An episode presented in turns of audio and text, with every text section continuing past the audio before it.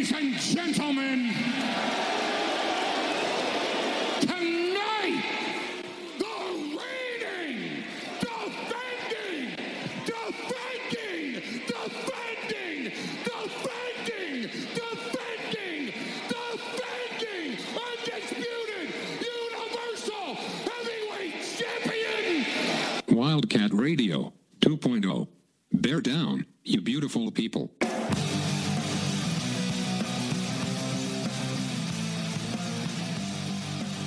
What's up, everybody? It's Wildcat Radio 2.0. I'm Adam Green, joined by Brett Barry and Ronnie Stoffel because we figure it's NAU week, guys. It's in-state rivalry week, so we have to make this monster. No, it's it's yeah, it's NAU. Like we don't have much to talk about there. Um, but guys, we can talk about what happened last week. I know every one of us thought Arizona was going to end the losing streak against San Diego State, and then four plays into that game, it was apparent that that might be might be a tough ask. And of course, Arizona loses 38 to 14 in the home opener of the Jedd Fisch era. Never competitive. Brett, you were at the game, so like your thoughts on that one first. Just like like watching this, like this was disappointing, but you were there. What was it like? So, first off, welcome back, Ronnie. I missed you. Um, you know, a week ago, I felt confident Ronnie was going to owe, owe us each some beer per his uh, bold claim. And then, what a difference a week makes. Um, you know, it's it, it, was kind of being there in person. It was an interesting time because I, I think there was fairly well chronicled the snafus with getting people into the stadium. Uh, it was not great.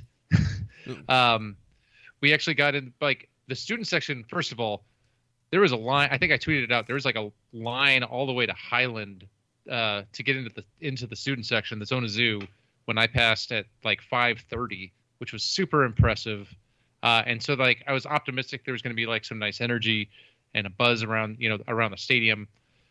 But then when you go into the stadium, we, we you know we waited in line for probably a good half hour and then you get in there and then the game is already starting and then you know a handful of plays into the game you're giving up a touchdown real Four, fast. on the fourth play. Yeah. It, it uh the, the the lack of crowd to see your team get manhandled quickly kind of made the vibe dissipate fairly quickly well maybe the um, crowd people like they were doing the right thing by keeping people out of the stadium they're like you don't want to watch this we're going to do you all a favor and but yeah, like, I mean, Ronnie, we were talking before the show too. Like Arizona, there was all the buzz, right? And the first game against BYU didn't do anything to dampen that. It was like, hey, they were competitive. They had a chance to win that game.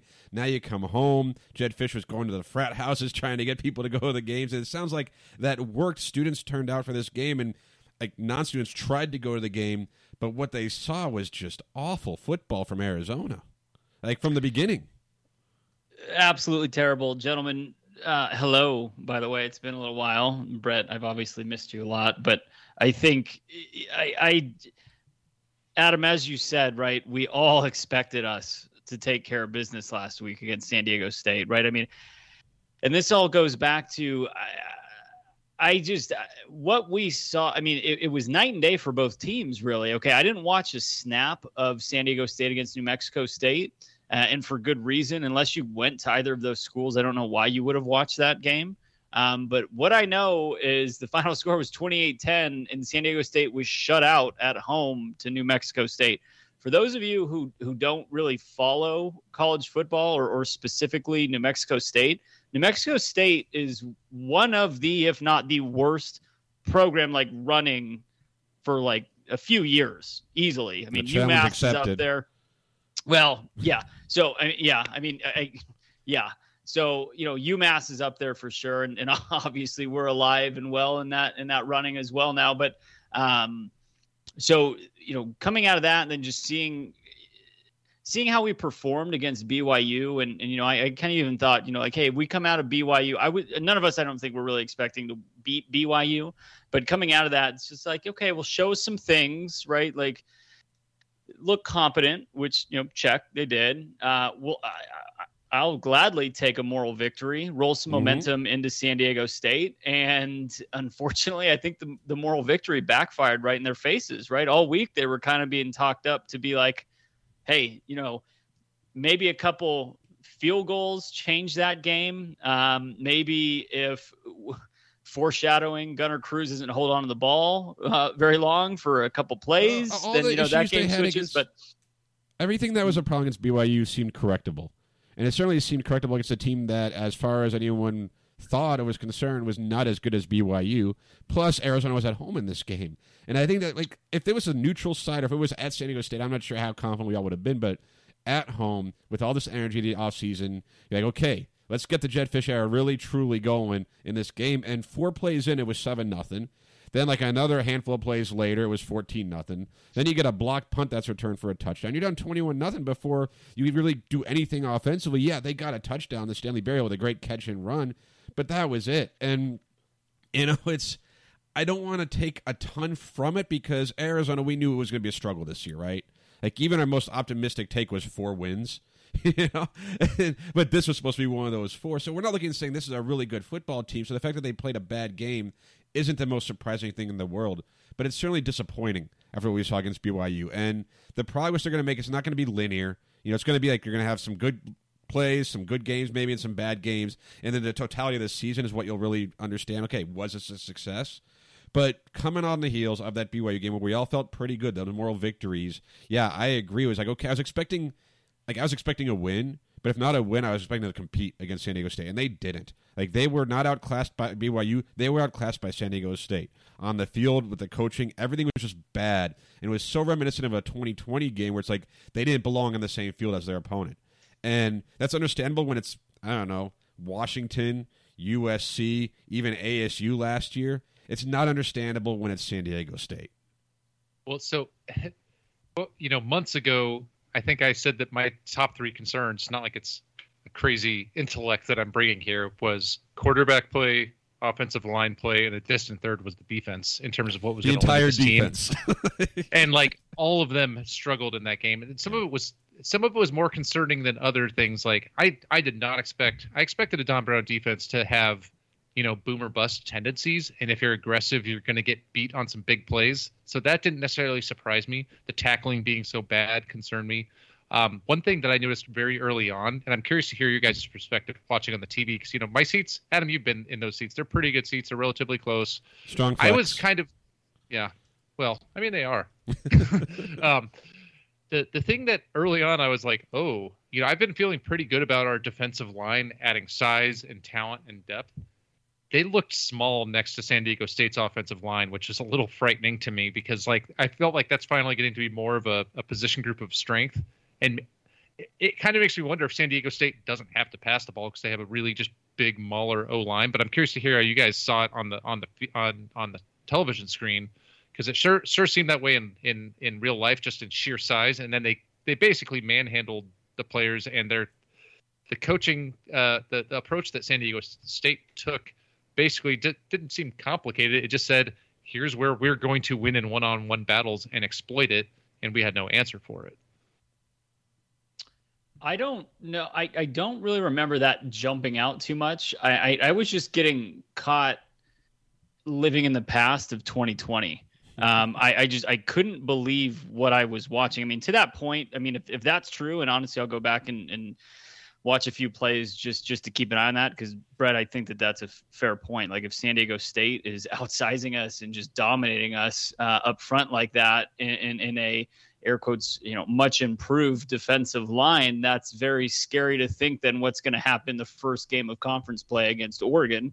Um, you know, I obviously that that's um, nobody's feeling too good about that right now, but um, yeah, I, I mean, I mean, I guess honestly, back to what I'm saying though, it's like I, I was so just thrown off and disoriented from the fact that we just gave up a four play 75 yard touchdown drive to open the game then a three and out and then um, you know after a good punt that was fine. Then we give up a 96 yard drive for a touchdown. We get the ball back three and out uh, blocked punt for a touchdown 21 nil just like that and, Yeah. and i I, I, I don't I don't know Adam did, did size jump out to you uh, or, or were you just really blown speed away jumped out at me. Now there were the, the defensive line was getting pushed around, but it was up to the linebackers and the safeties to make those tackles. And I know Jedd Fisch talked about Don Brown said too. They missed like 16 tackles in that game, is what they charted. And a lot of them, like with the Don Brown defense, there's one guy left to make the tackle. You know, when you are blitzing, there's the safety of the linebacker. They have to make that tackle, and they didn't in this game. And what was concerning was it's almost like it's con- more concerning because it was so positive after the first game. But going to this one, like you knew that San Diego State they wanted to run the ball. Like that's their bread and butter. Like granted, their passing game was really on point. Quarterback was a lot more accurate against Arizona than he was the previous week. But also than guys what we were were wide led open. to believe. Yeah, yeah, But they want to run the ball, and you feel like you could find a way to sell out and stop the run. But the problem is when you do that, everyone's in the box, and if you miss your tackles, there's no one behind them. So I don't know if it was the size so much, but certainly speed and just the lack of tackling. But at the same time, you'd like to think Arizona, and this is probably the indictment of the previous coaching staffs. There's a reason why their size isn't overwhelming an opponent like San Diego State.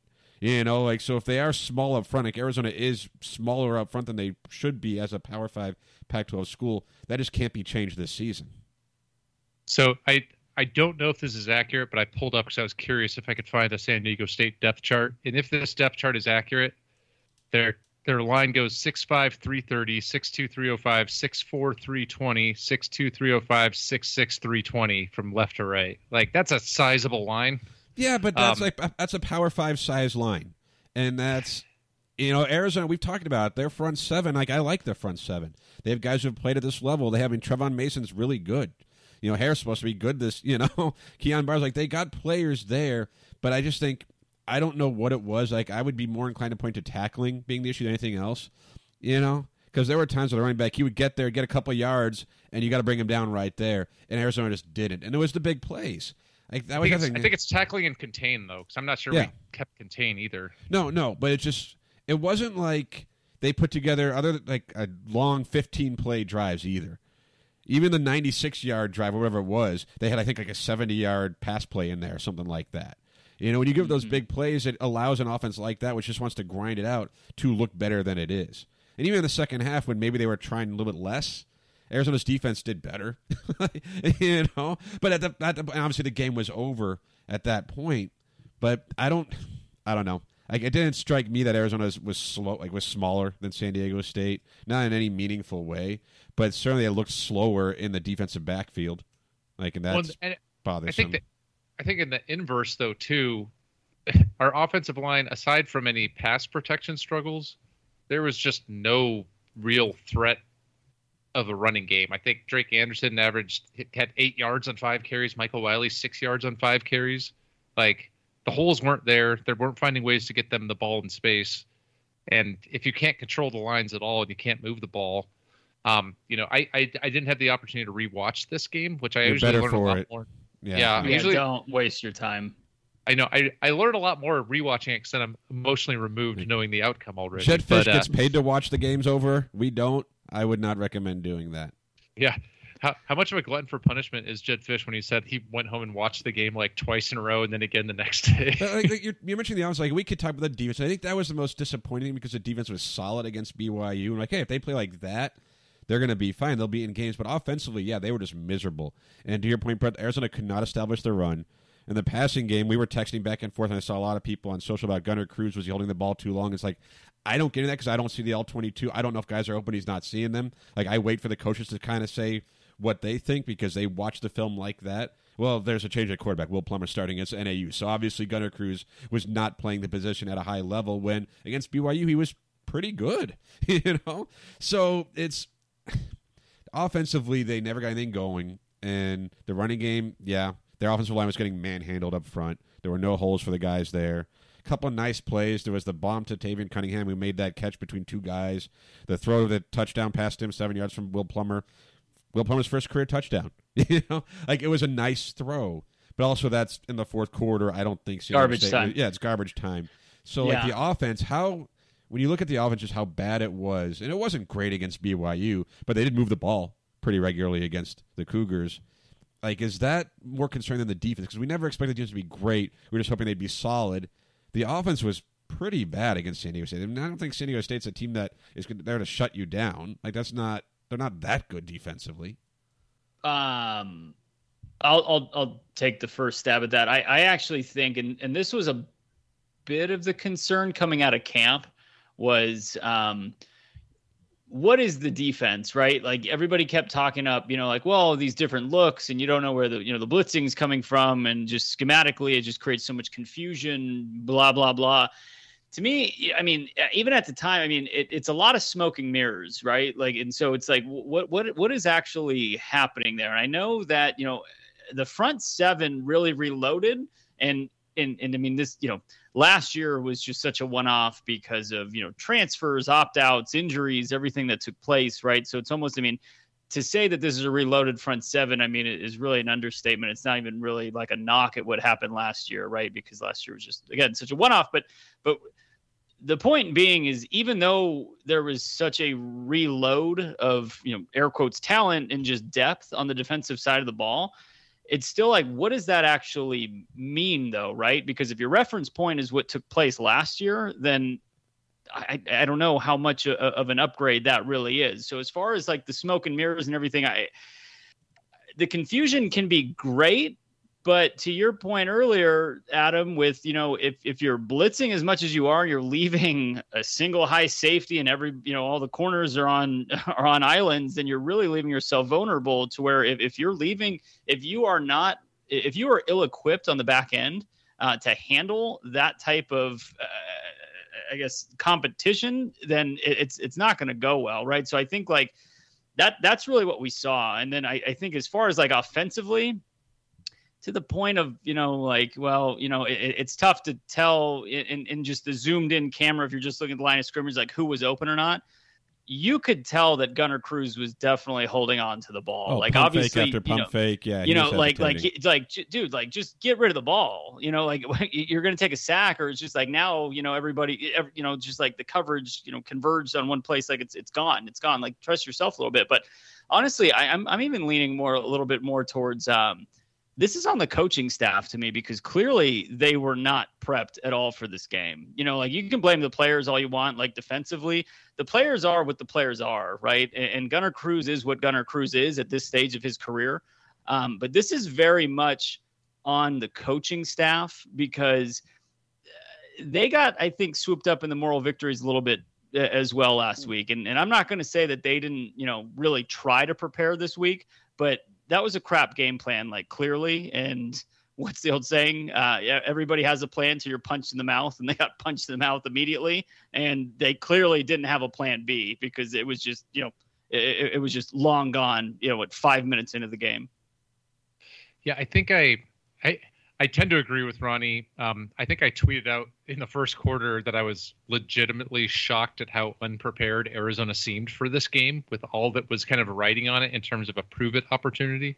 Um, in terms of on the field, I think for me, by far, my biggest concern, more than the defense, more than Gunner Cruz or Will Plummer, or even if it's Jordan McCloud, um, the offensive line is the most concerning thing to me because even if you're i mean you were down 21 nothing really quickly you still have to be able to run the ball occasionally to keep them honest. And if they know you're going to be trying to pass and you still get less than two yards of carry because you can't even open up holes for talented running backs boy i don't know. And then to ronnie's point of the coaching staff like you know we talked we heard all this stuff about um, markov as a fullback. If you're really struggling to get you know we have the tight ends in there like go a jumbo package of three tight ends and a fullback and say, damn it, we're getting four yards of carry for a couple plays in a row and try to make them respect you or and then throw some play action plays, right? You know, like there's the play calling has has been less than I expected so far. And I don't know if that's a game plan question, if it's a confidence in the players to execute question. Um, you know, if they don't have faith that a quarterback can actually get all the way back to a five step drop, or if we have a quarterback that makes a turns a three step drop into the same time period as a five step drop due to pump fakes. Um, it's just kind of one of those things where I think everything had problems, but my my biggest concern is right now is that offensive line because I think they're unless they can establish a running game with relatively talented running backs, you're you're never going to set the the quarterback up for success no matter who it is. And if you're getting less than two yards of carry in college football, you're, it's going to be a long season. Well, and, and we noticed this too. I know Wildcat Radio Twitter account uh, mentioned it Saturday during the game about how far back San Diego State's corners were playing off Arizona's receivers, where there seemed to be a lack of respect for Arizona's passing game. And when that's the case, and they're loading up the run, like you have to burn them with the pass. Like, Oh, and and Adam, the safeties the safeties were ten yards from the line of scrimmage. The safeties they they did not have any respect for any pass. right. So if that's the case, other than a like- swing pass. If that's the case, you have to throw your way out of it. Like you can't run into that front. I don't care. Like Arizona's offensive line isn't that good to run into you know, an eight man box. like they're just not. And you can go jumbo all you want, but then you're just playing into what San Diego State wants you to do. You have to beat them with the pass, and that's where the quarterback could become an issue. Be- and also, Okay, like, can I ask, yeah, Can I ask a, can I ask a question? I, I don't recall. Also, I was at the game and I maybe had an adult beverage or two. Um, did they ever actually run a play action play in that game to try Yes. to? Did they like a real play action, not like the the read option kind of fake? Like a yeah, it just didn't work. Like when you're not running the ball, play action doesn't work. Oh. I think that it, it's Brett. Brett, to, to that point, like you know, what was the game plan versus like execution of the game plan? I think this is this is hundred percent of Gunner Cruz. I think San Diego State watched the BYU film, and I know that I know that Gunner Cruz had some flashes. I mean, my God, what he he passed for what more than 350 yards, right?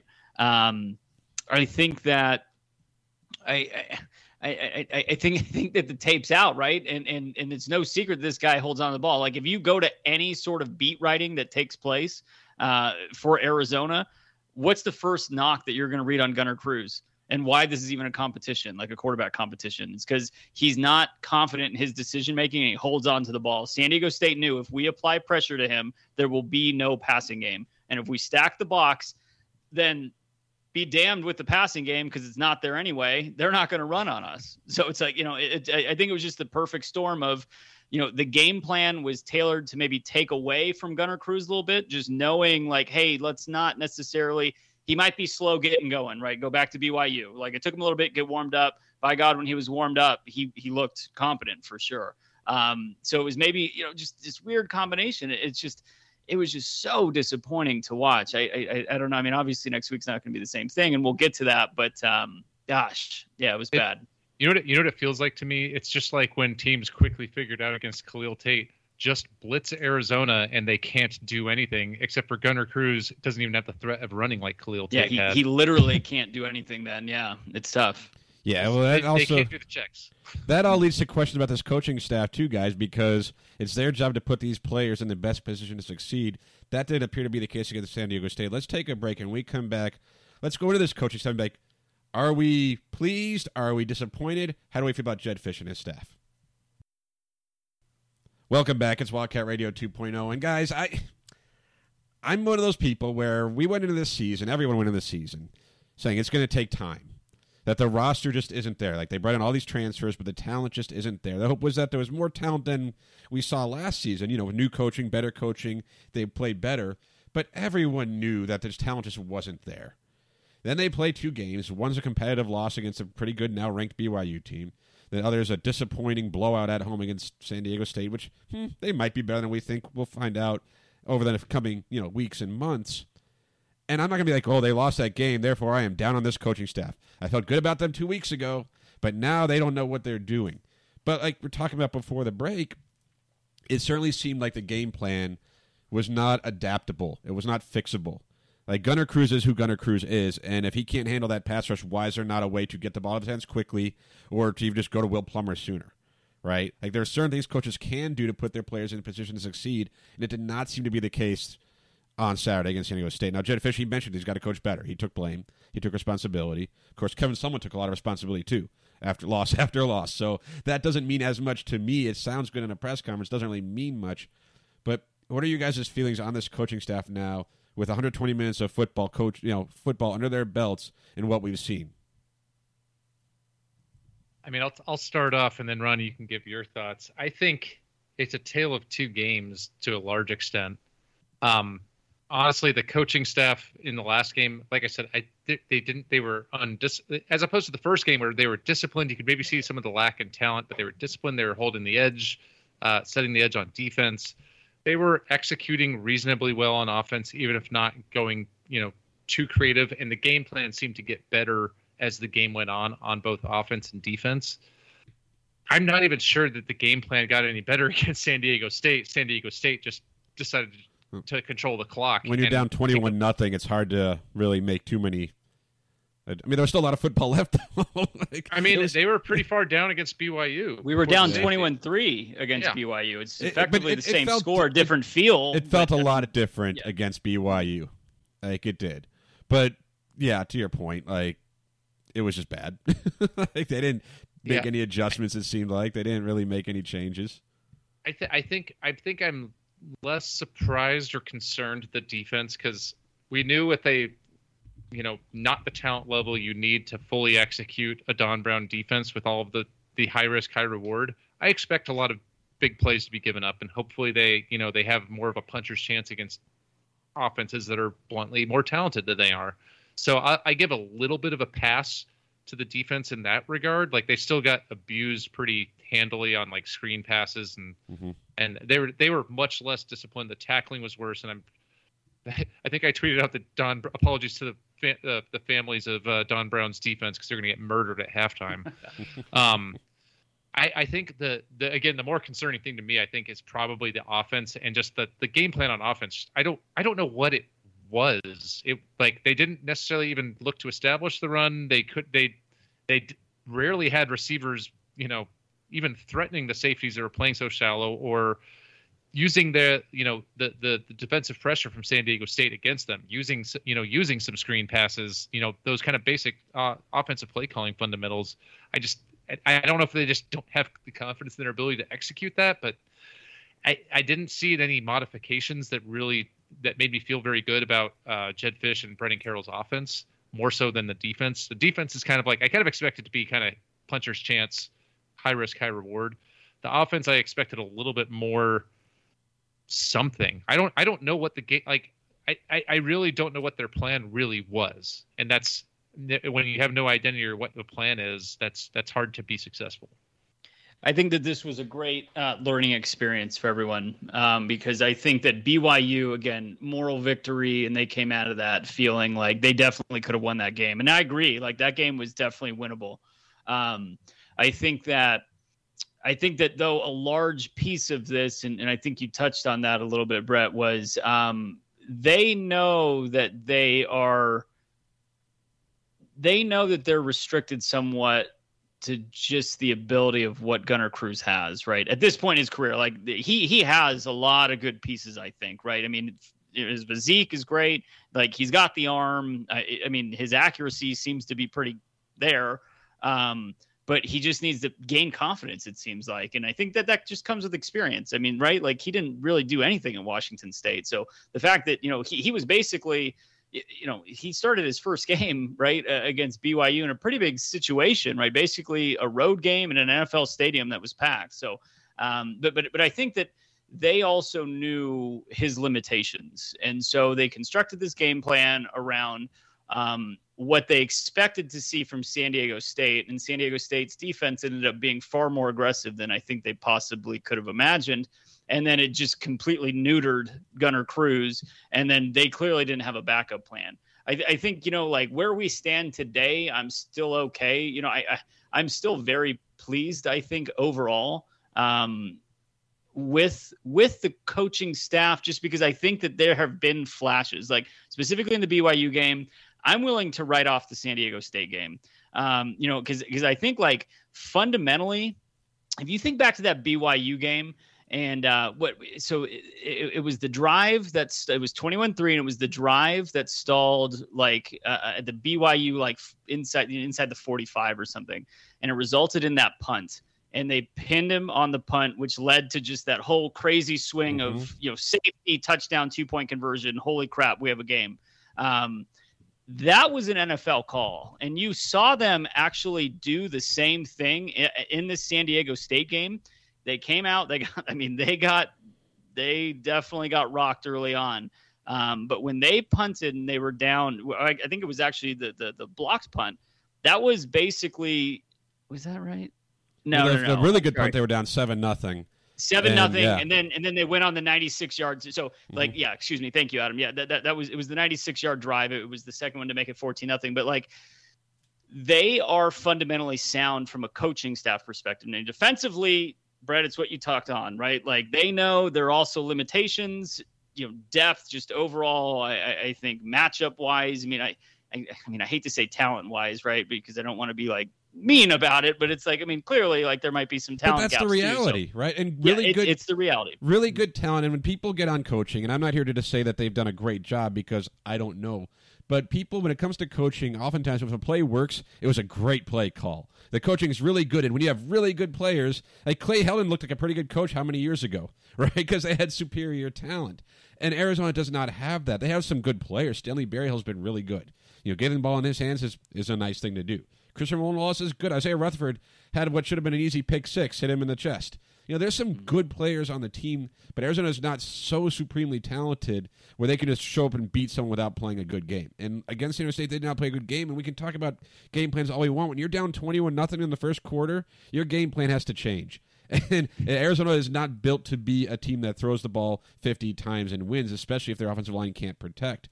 Uh, Gunner Cruz, he was fine. I think he threw like 40 something passes against BYU, but he had a comfortable enough pocket. He was moving, he was moving around, spreading the ball around. Whatever the defense they were doing was different. I guess the 3-3-5 that San Diego State was running that confused him. That might be an experience issue, but regardless, like to I think Brett's point, there are always things you can do as coaches to try to get a quarterback going.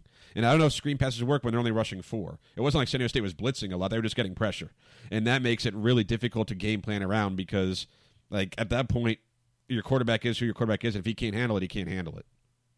Well, I if if they're only rushing four, then I go back to uh, you have to be able to get more than one and a half yards of carry from your running backs, right? See, Uh, but the tricky part there is they're only rushing four, so they're creating a pass rush with just their defensive linemen. But that doesn't mean that the backers are dropping in coverage. Like Right. they're standing there Sure, waiting sure. for the run.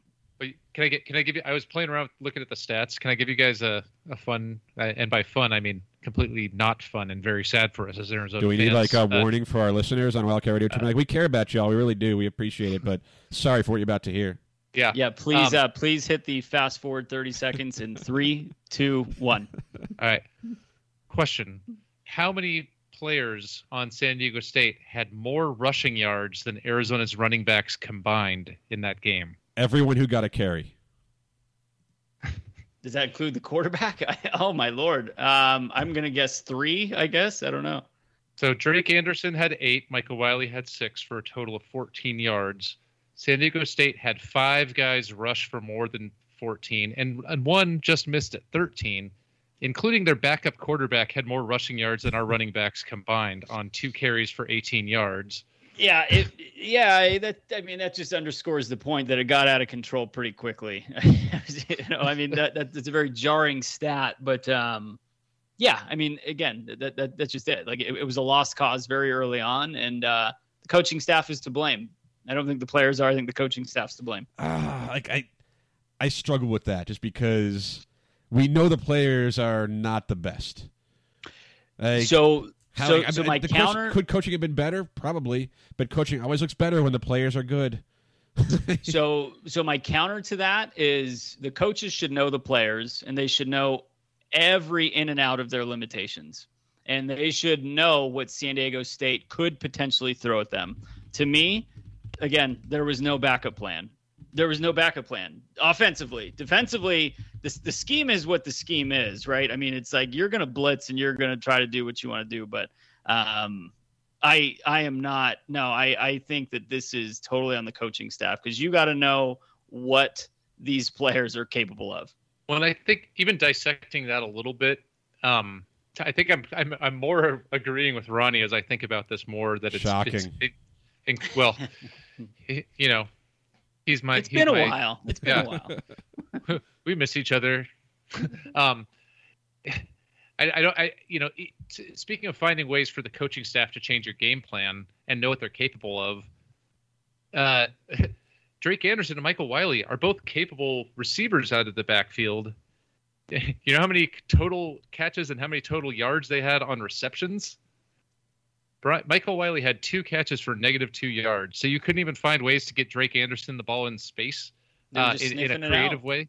Um, and it, it's it was just a complete utter lack of competence. And you should be able to manufacture some type of uh, yardage. I I mean, there was it was there was just three and out after three and out after three and out. You should be able to scheme your way to a first down once in a while.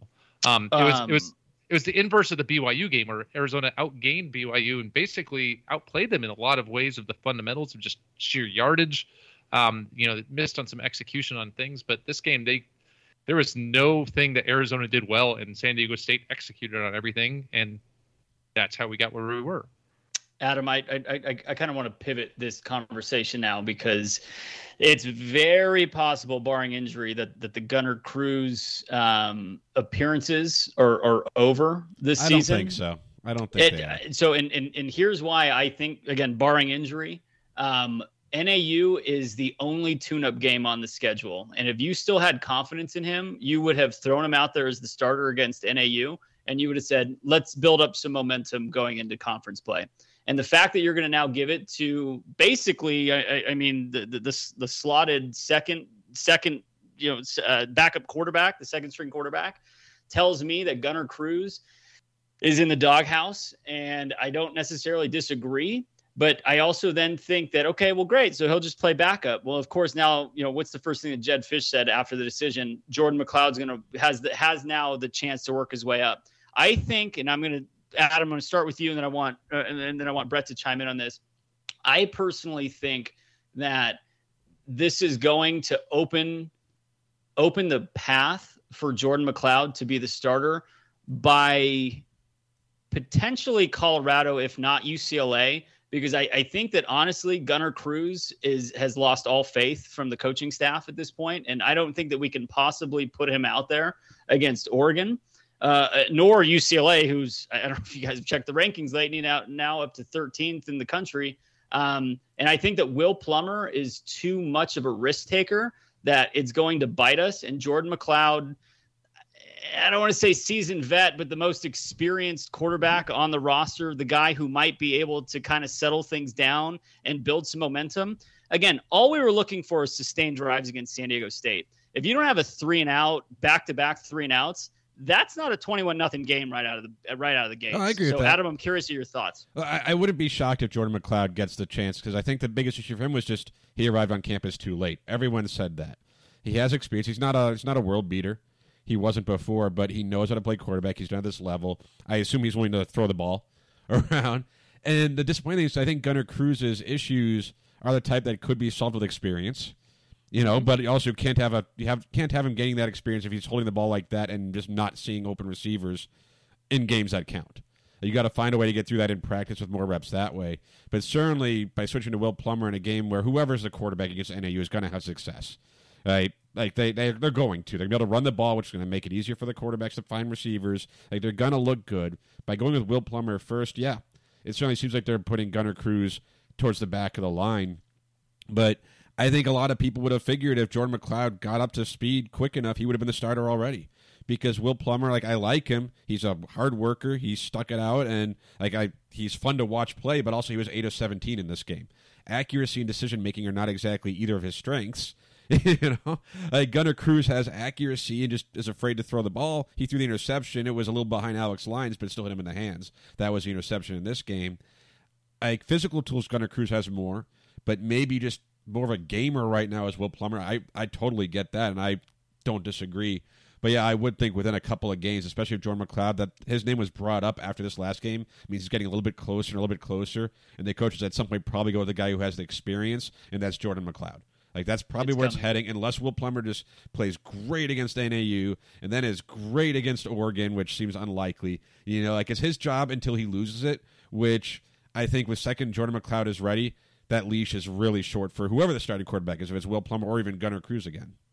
Brett, real, real quick, but, but before you hop in on that, Yeah. I, I, I think think about this while you answer. To the point of will Will Plummer light up NAU? Yes, because I don't know if you guys have been following NAU. They have gotten smoked in both of their games. Like they, I, granted, both have been on the road, and, and it's been you know kind of against higher end FCS and Sam Houston State and South Dakota, who South Dakota almost beat Kansas. I mean that was you know whatever, but. um Will Plummer is going to light up NAU. And then the question becomes how long is he in the game? And then is it Jordan McCloud that gets plugged in for that next however long? Or is it Gunner Cruz? Like, hey, you're still probably our guy in the long run, or at least this season. Go get some meaningful reps. What do you think of that, Brett? Well, I mean, they, they say if you have two quarterbacks, you have none. But what is it when you have three quarterbacks, You right? absolutely have none. um, the the every, everybody's favorite quarterback right now is Noah Fifita. he can't get here fast enough. Um, I think one of the more telling and concerning things for Gunner Cruz, who played relatively well, I feel like we all agree against BYU, was how fast and and how how quickly they said that he was not going to be the starter and that Jordan McCloud was going to get reps. Um, after watching the film several times, and Jedd Fisch, I think, had some you know pointed critiques of some things, and Mhm. it's that's that's concerning to me. Um, you know, I think that the best case scenario is that Will Plummer is the gamer and gives you that puncher's chance on offense. I still think he's the guy that probably has the, the best chance to score some points, but also the guy that has the best chance to turn the ball over a lot. Which maybe that's the best you can do for Arizona right now to be to to beat a team beyond NAU, and you got to have things fall into place. Um, the, when I look at it, I, to your point, Ronnie, I think Will Plummer's going to look great against uh, not great NAU, and I think they're going to use. They're they're already talking about they're going to have Jordan McCloud get reps, which I think makes sense. See how he is in it, running the real offense against guys that aren't you know Arizona defenders, and see how he makes reads. Look at the decision. You can still judge decision making, Mhm. even if it's you know, and and things like accuracy. Uh, because you know the the the book on Jordan McCloud is he's actually highly accurate. He just doesn't throw the deep ball very well, and he's pretty you know pretty good at making reads and things like that. And maybe that's the game manager that Arizona needs that they want Gunner Cruz to be, but Gunner Cruz just doesn't have the confidence to make the pass. And maybe Gunner Cruz has the arm, but if he never throws the ball deep or can't you know get to a five step drop, what good is the arm uh, to have there? And so then maybe Jordan McCloud with some live live reps against a real a, a real defense is setting yourself up maybe not for the Oregon game, but if and when Will Plummer gets, you know, three turnovers and potentially knocked around in that game, it sets you up for you know potentially another change uh, not long thereafter. Is you know I. It makes me wonder if Jordan McCloud had been able to enroll in January, if would be in a diff- completely different spot. I would think so. He'd Um, be in a completely different spot. I, I think that's exactly it, Brett. And so, my my Uh, right now, I feel like we're two games into the, you know, before the season starts, we think, well, here's what would be like a best case scenario with the quarterbacks, you know, and then like the, the worst case scenario, if you know, if you have multiple quarterbacks, you have none, and now we're basically moving through them all, and now there's a there's a chance where none of them have any confidence. Well- and and teams know how to manipulate that, And and, if we don't thing- adjust to play calling, it's a problem. We we heard all training camp that there was not a lot of separation at the top, right? That was the whole thing. That Gunner Cruz and Will Plummer were the top two guys, but neither one of them really stood out as that's the quarterback. And Plummer played what a series against BYU, and Gunner Cruz was pretty good the rest of the way, and they didn't go back to him. And then it was a kind of a slow hook against San Diego State. Like they wanted to be Gunner Cruz, they really did, but it's got to a point where they could not leave him out there. And I do think if and when they go to Jordan McCloud, barring injury, you have to stick with him. Like he is the veteran. You know, if either of your two freshmen can handle it, it's because they need experience and just go with the veteran who can at least hopefully settle things down. He just doesn't know the offense. He's not as comfortable. Yeah, I would think. I mean, it's not a great situation, but it's also not a surprise. They went into this season with not a like only Will Plummer had experience as an Arizona Wildcat, and not one quarterback you could say, "Yep, we know that guy can handle the job and be an effective passer." You know, leading this offense, QB one. Like that was the case three weeks ago. It was the case two months ago, and it's the case right now. Just the issue is we've seen Gunner Cruz, we've seen what he is and what he isn't. We've seen a little bit of Will Plummer. We'll see a lot more Saturday against NAU, but I don't know if we'll be able to take a lot from it. And then maybe we'll see Jordan McCloud. We still won't know what Arizona has. Hopefully the coaches do. Hopefully they see enough in practice, and that's why they're saying, okay, they're going with Will Plummer and why Jordan McCloud is going to get more time because he is catching up, because he is kind of getting the offense down to where he's becoming a viable candidate for that job. Now, in a perfect world, Will Plummer starts against NAU, plays great, starts against Oregon, plays great, and you have your quarterback. He is a gamer. He's in the system. He gets it now. The light comes on, and Will Plummer's the guy. But assuming he's not, which I don't think it'd be right to assume any of these guys can be the quarterback at this point, then Jordan McCloud is the next man up. I'd have to think that. Well, so you know, I like I said, I think they're going to maybe use the opportunity to get some snaps against a real, you know, a real opposing defense for Jordan McCloud. Do you guys see how much do you see them using this game to get different guys snaps that maybe haven't played much in the first two games? I'm thinking especially along the offensive line against Assuming they blow 'em and out. against NAU. If they blow them out, I would think they'll use that like quite a bit, get some guys some reps, but they also have to be well ahead in the fourth quarter or in the third quarter. I think for that to happen, like the first and foremost, you you would need to win the game. I'm I'm kind of torn on that because I, I think it varies by position group. Like I would almost rather I mean, I know the offensive line didn't have a great outing against San Diego State, um, and, it, and, it, was it was okay. I mean, I think that it was respectable against BYU, but I would, I mean, I want them out there for as long as possible. I mean, obviously, I don't want to risk injury because uh, obviously, I mean, the longer you're out there, I mean, the, the higher the risk for injury is. But um, they're going to need a lot of a, a, lot of work together, a lot of live game reps to be competitive at all against uh, up in Eugene and then back home against UCLA and then I mean I personally think Texas A&M is is one of the most overrated programs out there just like University of Texas is. Um, but Colorado really isn't a slouch. And so going up to Boulder is going to be a tough game too. And so I you know it's I mean that that's a really good question, Brett. But but I think as far as the offensive line's concerned, I I want them out there together playing as many snaps as possible so that they know yeah. how to pl- learn to play with each other in, in live action. Well, so I have I have two guys specifically in mind, both on offense that I'm thinking of, and one of them is on the offensive line. And I'm thinking Edgar Burrola because I you know he's a guy who was a pretty good tackle or at least competent a few years ago. Mm-hmm. Last year was suspended I, I it concerns me. I don't want to like put him completely on blast, but Peyton Fears is not handling a pass rush, and him against Oregon horrifies me. And I'd ra- I'd almost rather see if you're going to try to have Edgar Burrola get get worked into that rotation more.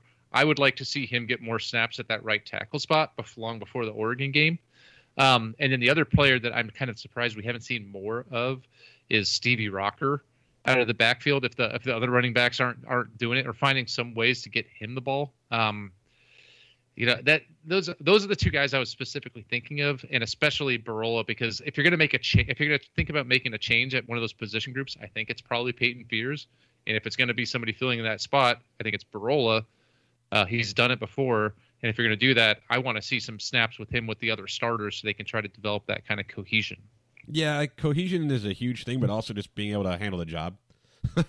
you don't just leaving guys out there to stick, you know, play with each other doesn't do any good if they can't block, if they can't open up holes and pass protect. So, but I also don't know if you'll see any of that stuff against NAU. Like they should all look very good in that game, and I think if it is a blowout, which I expect it to be, then you'll see some guys get reps. But guys, let's take one more break, and then I don't think we're going to spend a ton of time on NAU because we're all kind of agreement that this should not be a close game. But let's talk a little bit about the Lumberjacks and this game that should finally be the end of the losing streak after the break. All right, guys. NAU, the Lumberjacks, the rivalry game that we're going to count because it's the rivalry game that Arizona's most likely to win. Um, it's it's also the one least likely to be vacated. That's true. um, like, there's no betting line on this one that I've seen because it's NAU is not you know an FBS school, but like it's also this is a game Arizona needs to win. Like they, Arizona should win, and no matter how bad you think the Wildcats are, they are better than one of the lesser talented NAU teams in recent memory. Like they are. They're going to look good. They're going to end the losing streak. They would have played NAU last season, like scheduled to originally. They would have ended the losing streak there. Like this is the type of game where you're going to look good, you're going to feel good about it, and it's not going to mean a damn thing when the Pac-12 play starts. Yeah, I uh, the one thing I'm looking forward to in this game, besides the hopeful win, Adam, is even look. Is this the game we're going to see more than three catches by a tight end in, in Arizona offense? Because if there's a time to do it, it should really be right now, right? Um, and we still haven't. It's it's still a little bit like trying to find a unicorn in the wild. Um, it, it's it was non-existent against San Diego State. I think there was one catch there, um, and I really want to see I want to see Arizona's defense come out and just smother up a team that they should have the talent edge over and see that scheme come out and really, you know, take it to NAU and and help them build some confidence and swagger. Because if you're that defense, if you have no confidence and swagger, you're going to be eaten alive when by the time you get into Pac-12 play. So I want to come out of this game with the defense feeling solid and, and confident in themselves. You know, I said earlier in the show, guys, how Arizona's just not like the talent isn't there to beat certain teams, especially they don't play well. They they should have a talent edge in this game, a significant talent edge. They should have the size, they have the speed, and just the better players, like across the board. And it should show itself in a defense that gets after the quarterback, that doesn't allow much in their running game, an offense that opens holes, runs the ball well, average probably over six yards a carry, and has open receivers and some big plays down the field. That's what should happen in a game like this. It's a type where if it doesn't happen, if Arizona loses, heaven forbid, or struggles to win, you can say, ooh, they aren't any good. But if they win big, you're not going to say, oh, yeah, they they got something there. No, they, they should win this game. They should be able to show up and win this game. Like they should on a talent level. And I know it's an, an Arizona team that's lost 14 straight, but they're more talented than NAU, like by a wide margin. Yeah, Adam, and you've made this point too. The only reason that this losing streak is as far ahead as it is is because the because of the pandemic, right? We wouldn't be sitting here talking about 14 straight if if it was a normal season last year. So, um, I it, if if this game is anything closer than 28-7 at halftime, then oh boy, um, we might go 0 and 9 in conference play. I, I really, I, I, am not going to rule that out. I mean, at this point, I'm willing to rule out 0 and 9 because I think, like, you know, you, you kind of stumble into wins sometimes too, especially if Oregon State and Washington State are on your are on your schedule. But um, no, I, I think that uh, defensively, this is the perfect tune-up game. Honestly, I'm not. The offense, I, I, I feel like it really I think that you could pinpoint it on offense to quarterback play. I, I, I, honestly think that if and I you know I hate to call out Gunner Cruz as much as we would call him out, but I mean let's be real about it. Like if if he would have if he had if he had eighty percent of the mentality that Will Plummer has, then you know Gunner Cruz would still be in the starting role. I, I really believe that, and I think San Diego State would be it would have been a much closer game. And you know, I, I don't think that that necessarily changes BYU because he turned it on early enough in that game, and we caught up that it was fine. But um, yeah, I, I think that defensively there's just way more question marks, whereas you know offensively I think you can definitely pinpoint it to to the quarterback, and and, and I think that we're about to figure that out. Like I said, I, I really do believe uh, Jordan McCloud is working his way up there, and and I expect to see him in the starting role sooner than later. It, it won't be in this game though, but I would expect him to no. play. Like I would expect No, him to play, yeah. but it's I think it's hard to prevent. I know they've had some quarterback issues. Like the guy was supposed to be the starter got hurt, and they've struggled there. Of course, they mentioned Ronnie earlier that they have not looked good in the first couple games this season. And again, we've seen we've seen some not good Arizona teams really take it to NAU. Like there is a significant difference in the talent level, and the size, and the type of athletes that they recruit and have on their rosters. So, like I, like I know Arizona's not going to overlook them. Fortunately, when you've lost 14 straight, I, I don't think that's going to be an issue in this one. But I just like I'm excited for the game because I have every expectation Arizona's going to win and win comfortably. It'll be kind of cathartic to watch. Just Arizona just bludgeon someone. you know, even though you know it's not going to really mean anything, it'll just be nice to see and to end that losing streak. But at the end of the day, like I don't think there's going to be much we can take from this game other than like, yeah, the losing streak will be over. Yeah, Adam. To that point, uh, my my wife Ellie was, it, you know, she may come down with me to the game, um, and she's like, "Do we have to stay for the whole thing?" And, and my initial response was, "I really want to see them end the game winning. it's been so long. Like, I don't really want to be there in a blowout when they're seeing fourth stringers against fourth stringers against NAU, but boy, that would be. I don't even know if it'd be a catharsis. It would just be like A relief. yeah, just yeah. It's not, going to be even- anything to celebrate. No. It's just going to be go in there and do what you're supposed to do. Like you're not going to get kudos for blowing them out. You should blow them out. Now, if you don't blow them out, I think you know that other side of the scale. Um, there, there's going to be. Oh boy, I don't. Oh, when Arizona loses this that. game, I'm going to get so much hate from people who I mean, we're not read going my to stuff on lose. Desert guess. Swarm and listen to this show. Oh boy, I'm going to get it. No, no, no. We're we're not going to lose. And I I mean, there's no way in hell. Like honestly, even if you went down, even if you said that we went down like the entire starting offensive line and all three quarterbacks for some reason were like suspended or something, you know, like I still don't believe that we'd lose the game. It would be probably a lot closer than than Put Michael Wiley back think, there, run the Wildcat, and have fun. I, I just I, I- I think that I think that the, the the talent gap gap is too wide um, at, at, at, at any you know level of the roster for, for them to really make it really make it competitive. The the only way that this game is honestly going to be close is is if we allow it to get close. And that's where it's a little scary because it's like, you know, we want to just see us seriously flex some muscle on somebody and we haven't seen it in so long that it's like it's hard to imagine. We obviously we've never seen it with this roster with this coaching staff, but um, gosh, like I just if, if it's anything less, if this if the final score is anything less than than, than um, 21 points, um, depending on how it got there, like how much garbage time was there. Um, and like, like, I said, man, like 28-7. If it's anything closer than 28-7 at halftime, we we uh, ugh, I'm not going to be happy. Yeah, if if it's if it's within if it's less than three possessions, there's a few things I want to see going into the fourth quarter, or I don't want to see going into the fourth quarter. I don't want to see it less than three possession lead for Arizona, and I don't want to hear that damn Kenny Chesney song again because it was just as bad as I expected in the first game.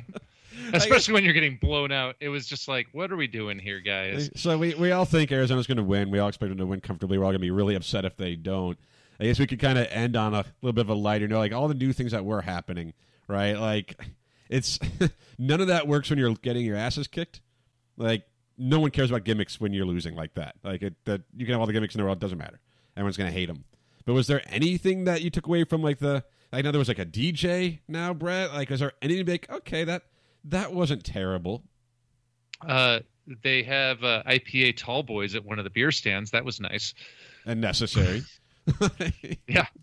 Um, no, it the I the the thing that stood out in terms of the atmosphere by far and away was the student section of the Zona Zoo showing up. Uh, they did not necessarily stay very long. Um, I think they stayed longer than expected due to the the gimmick of offering those that stayed. I think 500 people. Jedd Fisch offered free Chick Fil A.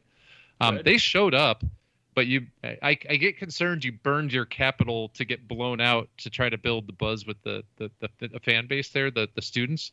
Um, yeah, by the, by, the, by I'm not gonna lie. By the time it was halftime, the the energy there was uh was it well there was no energy there. was a typical U of A home game. Ugh. and then and then uh and then when they tried to do the alma mater thing leading into the Kenny Chesney thing, when it's like at the end of the third quarter and everyone's left that actually made their way into the stadium but didn't just give up after 45 minutes.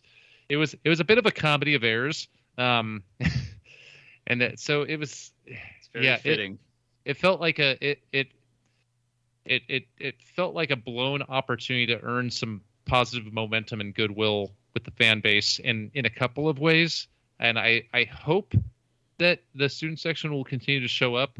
I um, color me skeptical that they will show up after that game to see arizona nau next week.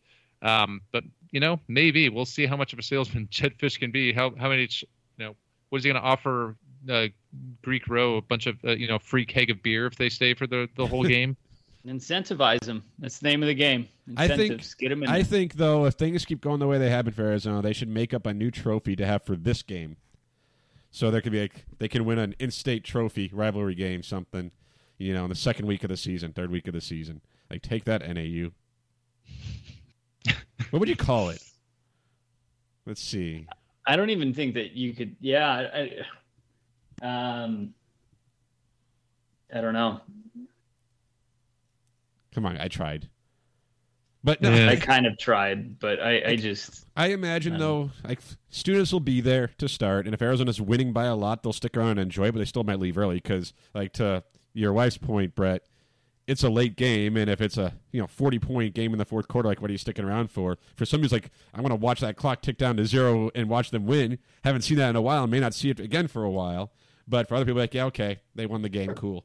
So um all right so last last quick exercise and then we can wrap it up right because we're we're at the hour mark um let, let's recalibrate. So now now that we've seen us in action, we don't necessarily know what the quarterback situation's like moving forward. Um, but now that we've seen two games against you know two worthy opponents, um, and we've also seen the rest of our opponents for the rest of the of this schedule. What are we feeling for the over under? oh, that's such a hard question to ask right now Dude, I, because I, yeah. I, th- the the team that played BYU, I think, wins four games in, in the rest of the year. The team that showed up against San Diego State, I don't think they beat anyone other than NAU, and that might even be a little bit more of a challenge than we want. I'm not I'm not impressed by that the, the Pac-12. I mean, you know, a few big games like Oregon beating uh, you know Ohio State notwithstanding, Washington. I was at that first half against Montana, and they looked like garbage. Um, there's Washington State. I don't have faith in being good at all. Colorado, I think, is beatable. They can be a tough out. Um, you know, I, it's it, I, I don't think we I still don't think we know what Arizona's team is. I don't think we I think we know they're not going to be a great team, but none of us thought that to begin with. I think right now I'm going to set the over under. I, I, am debating whether I want to say two and a half to try to make sure you have to pick an over under, or say have it be two and have people call it a push. I think I think two and a half. Adam, go ahead. Let's say, what are we feeling with Arizona football? I've stopped feeling anything about Arizona football a long time ago. It's just it's hard to feel anything with what they do. But no, I I still have them at if it was an over under at two and a half, I'd still pick them for three. Like they're gonna win this game against NAU and like I do think they're a team that's going to get better throughout the season and the fact that the conference probably isn't that great will give them a chance. So they'll have a game where they the running game's good, the defense gets some turnovers, and they'll win. I think they're more closely the team that lost to BYU than San Diego State. I think San Diego State was one of the games where everything went wrong like right off the bat. You know, they didn't play well, but the block punt for a touchdown. They had what a, pick six hit a guy right in the hands. And he just dropped, well, hit him in the chest. I guess didn't him in the hands. I think there was a fumble too late in the fourth quarter that got kicked around the backfield, and of course Arizona didn't recover it. It didn't matter. They weren't going to win the game if either of those things happened, but they didn't have. It was just that kind of night where everything went wrong. They're not going to be as many nights like that. I would think. Like there's going to be games where they just run at better teams. Most of the teams they play are going to be better than them. But if they can compete like that against BYU, they'll steal another couple after the NAU game. So if you put that two and a half, I'd I'd take the over. I think they could get to three. But I would think, I feel good about four or five? No, I wouldn't. I I I, th- I think two and a half is still appropriate because if you think back to, I mean, that was the original line, and I think that that line was constructed under the assumption that we would drop the first two games.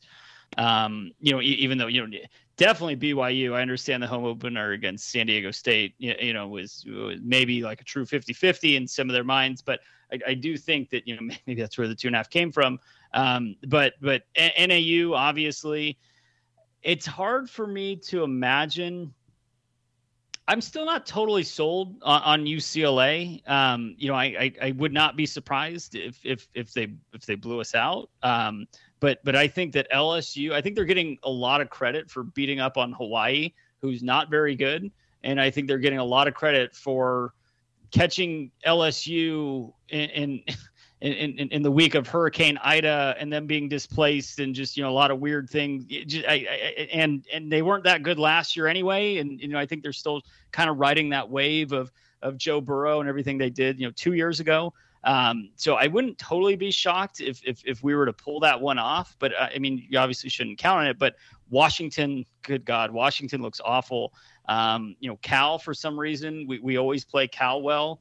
Um, and then you know Utah, who who knows? And then and again, Colorado you know, course, always play well. Like it's we don't like to Brett was saying we don't know you who don't this know Arizona, who this you Arizona team is. Like we don't know who they those teams are. We don't know who Arizona is right now.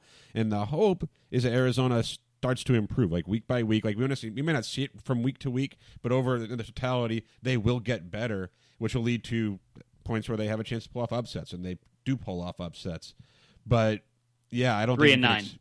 Yeah, I, Well, people you would know, take that. three, three, three, three, and three and nine. I, I, I really do believe. Obviously, NAU that gets us on the board, and then I, I do think because you just stumble into a game sometimes, and then I think that we will just you know beat one of these teams that that we're comparably matched to. Um, t- I mean, two and seven in conference play is not that much to ask. Again, I do believe that we have a good coaching staff, and and, and I do think that there is enough talent on this team to go two two and seven in conference play. I I, I very much three and nine is where I still mark this team. You know, it's one thing uh, that's going to be interesting to watch this Saturday, right? right before we see Arizona play NAU, is there's going to be an interesting matchup that maybe helps us answer a little bit of how good Arizona mm-hmm. is, or vis-a-vis how good San Diego State is, because they're playing BYU, who just or uh, or Utah that just beat BYU. Uh, BYU just got uh, beat Utah, excuse me. Uh, so we're going to kind of see both the teams that Arizona. There, there's a lot of uh, the, cross pollination of the teams that we've seen so far, the two teams that Arizona's played. That maybe I, am not convinced that San Diego State's maybe not a little better than people think, um, just based on the size. I'm skeptical of their quarterback, but you know, if they come out and and and uh, and play well this weekend, you know, does that does that make you feel better uh, if they come out and take right. it to Utah at home? Right. And that's what we just don't, don't, know. Yeah, I, I, I honestly, I, I understand that, and, and I appreciate that sentiment. I, I guess I just, I don't like teams can be so different week to week, right? Like the team that mm-hmm. San Diego State was last week would not have been shut out at home to New Mexico State in week one, right? And I understand it was week one. There's jitters, it's different, but week to week, these teams change a lot, and and it's just all about matchups too. I mean, as much as basketball is about matchups, football is too to an extent. So um, you know, the bottom line is we got the doors blown off our barn on Saturday and we lost and we're 0 2. So, you know, if those guys go on to go undefeated and we can say, yeah, you know, we lost to them, BYU was competitive, but, uh, you know, San Diego State, they, they took it to us, but look at them. They're, they're playing in the national championship against each other. I, I don't know. well, whatever. For, we for still what, lost. For, for what it's worth, uh, I looked up the spread because I was very curious uh, and it's Utah minus seven against San Diego State in San Diego, which I think Ooh, is a I think that's an interesting line. I think um, BYU beat the spread and when they beat Utah, um, and Arizona looked pretty darn good against BYU and beat the spread there. So like, there's kind of like this. Uh, you know one of those fun false logics that we see every every sports season when this team is better than this team therefore this team is better than that team. Right. and somehow you've convinced yourself that san diego state is better than ohio state um, right. by and, some weird happenstance. And you know by the time the season ends they might be a really good team but were they that team in the second week of the season? We don't know. Just like we're hoping arizona's better by week 10 than they are in week two, right? Like teams should get better. Arizona should improve. Hopefully, they improve enough to where they steal some wins. And yeah, maybe if San Diego State does well, but it's not like we're looking for RPI seeding here. Like, oh, that's a quality win for San Diego State that'll help Arizona's yeah. bowl eligibility. Like it doesn't, you know. But guys, I think. I think that wraps it up. Hopefully, our last show of the losing streak, the last Wildcat Radio 2.0 of the losing streak. Ideally, next week when we're back on, we're talking about a win and even though I said the whole show can't take anything from it, will wildly overreact to the win over NAU about how Arizona football is back and Jedd Fisch hey. should get a statue commission and all that, right? Hey, hey, Adam. since since I've joined the podcast, have we won a football game? Is this all my fault? mm. That's a like, you could go back and find out. What I'd actually really blame Ronnie for stepping away. Like it, I could it, never I could never blame Ronnie for anything. I I appreciate that. I you know, it's funny actually that you bring that up because what October 2019 was the last win, yeah. Coincidentally, coincidentally, I think that uh I think I began my sabbatical and then I, I officially stepped down there after that. So um hmm, interesting. Interesting. We'll have to we'll look see. into that though. Sorry, sorry, Arizona fans. It's all me and Ronnie's fault. yeah, it's not, definitely not my fault. Like that, we know for sure. But, guys, we appreciate all, all you listening. Before that, we appreciate everyone listening. Make sure you're following us and subscribing. You know, follow us on Twitter at Wildcat Wildcat Radio AZ is the handle. On iTunes, on Spotify, subscribe to us. Rate us on iTunes. We will read your review if you leave one live on the air. Uh, we appreciate those always. And feel free if Arizona loses to NAU to call me out, call all of us out. I guess we're all in this together, thinking Arizona's going to win by a lot. you know, so we're it doesn't losing. happen. Hey, we'll read that review on the air too. Otherwise, you know, stay tuned to Wildcat Radio 2.0. There's always stuff going on with the channel. Follow us on Twitter. We'll catch up with y'all next week talking about a victory. And until then, remember to bear down. Bear down.